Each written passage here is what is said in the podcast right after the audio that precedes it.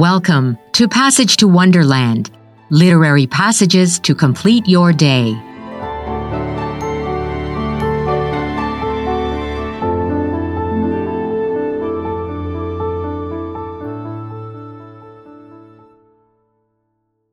I am a survivor of genocide against Indigenous women and girls.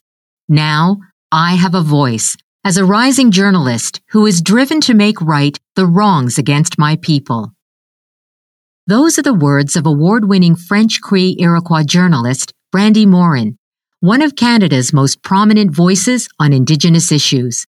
In her much anticipated memoir, Our Voice of Fire, Brandi writes about her grandmother, her kokum, who had a huge influence on her life and career.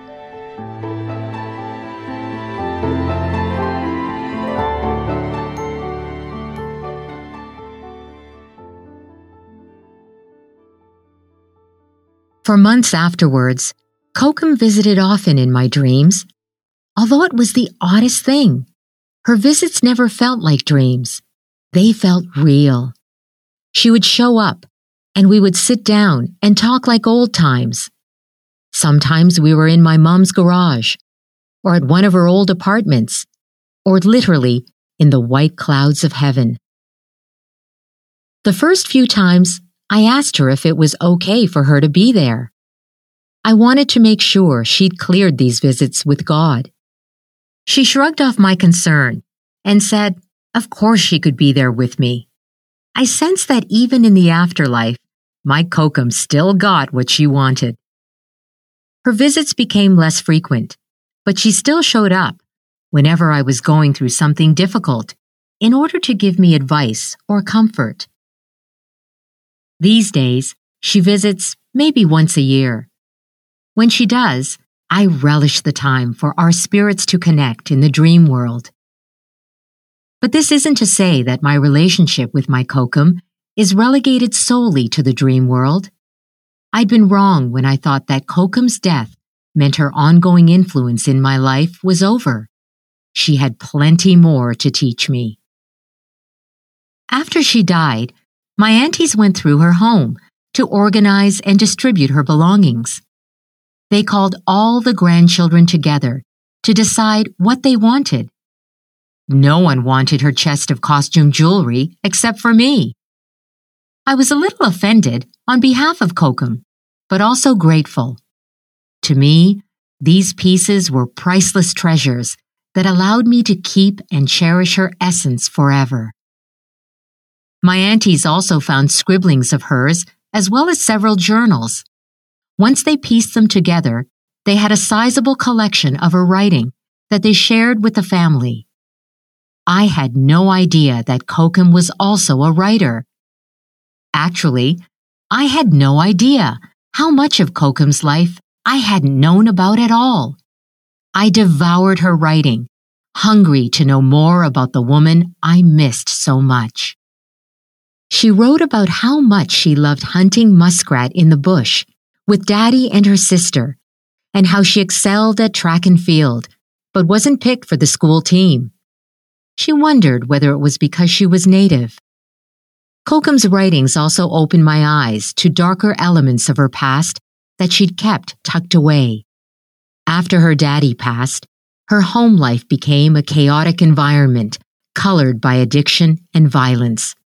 She wrote in her diaries about how she'd steal her mother and stepfather's liquor bottles and pour water in them to try to slow their drinking down. When things got rowdy at home, she'd call the police and swear that she'd never grow up to be like them. I also learned that the convent she attended as a child was a residential school, but I didn't yet understand the significance of this fact.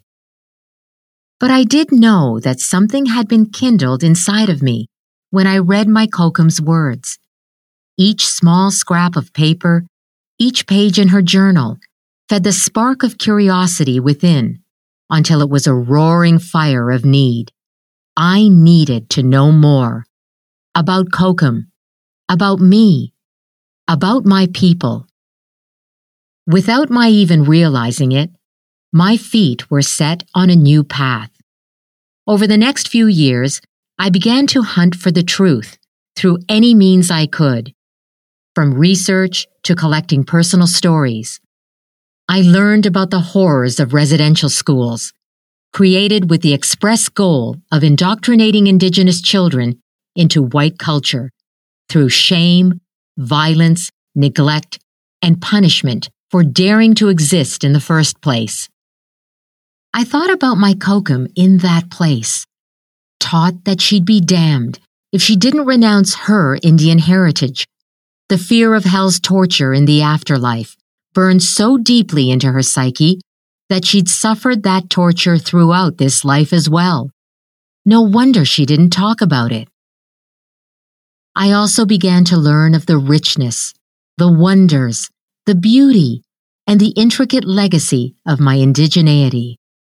It wasn't about a bunch of broken, drunken, lost, brown skin colored people who made bannock and played bingo every other night. We were much more, and our identities were being stifled in the name of colonial agendas that attempted to wipe us out. This desire to learn more set me on my path to becoming a journalist. I started covering the stories of Indigenous people in the courts and on their lands. I went to prisons and protests. I learned to retell the stories that were being told to me. I began to use Kokum's gift of writing that was passed on to me. My work as a journalist unleashed a desire for justice in me, as strong as a wildfire, to help transform the narrative of Indigenous oppression. Sometimes I feel as if I'm making up for lost time, for the things Kokum didn't get to do. My mother told me that the day before Kokum died, she called all her children into the room so she could pray a blessing over them. They gathered around her bed, and suddenly, Kokum began speaking Cree, the language of her ancestors that she spoke in childhood but had long forgotten. The words poured out of her, musical and mysterious, bathing her children in their cadence. Her first language to invoke her final blessing. The room crackled with power. When Mom told me what had happened, my first reaction was an overwhelming regret that I had not been in the room. Now I know that I didn't have to be.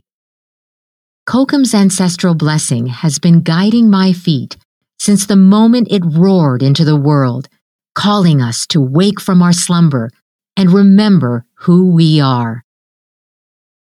Her words, like her tenacity, have been passed on to her children, grandchildren, and great grandchildren.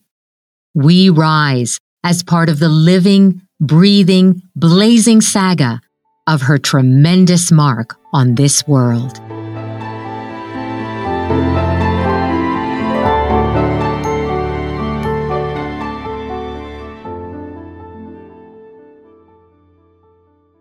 That was an excerpt from Our Voice of Fire, a memoir of a warrior rising by award winning French Cree Iroquois journalist Brandi Morin.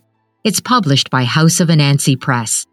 The book has been called a wildfire of a debut memoir by her editor.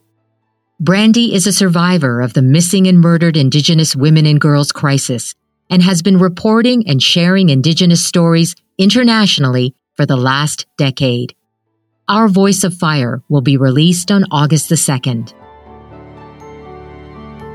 Thank you for listening to Passage to Wonderland. Until next time, rest easy.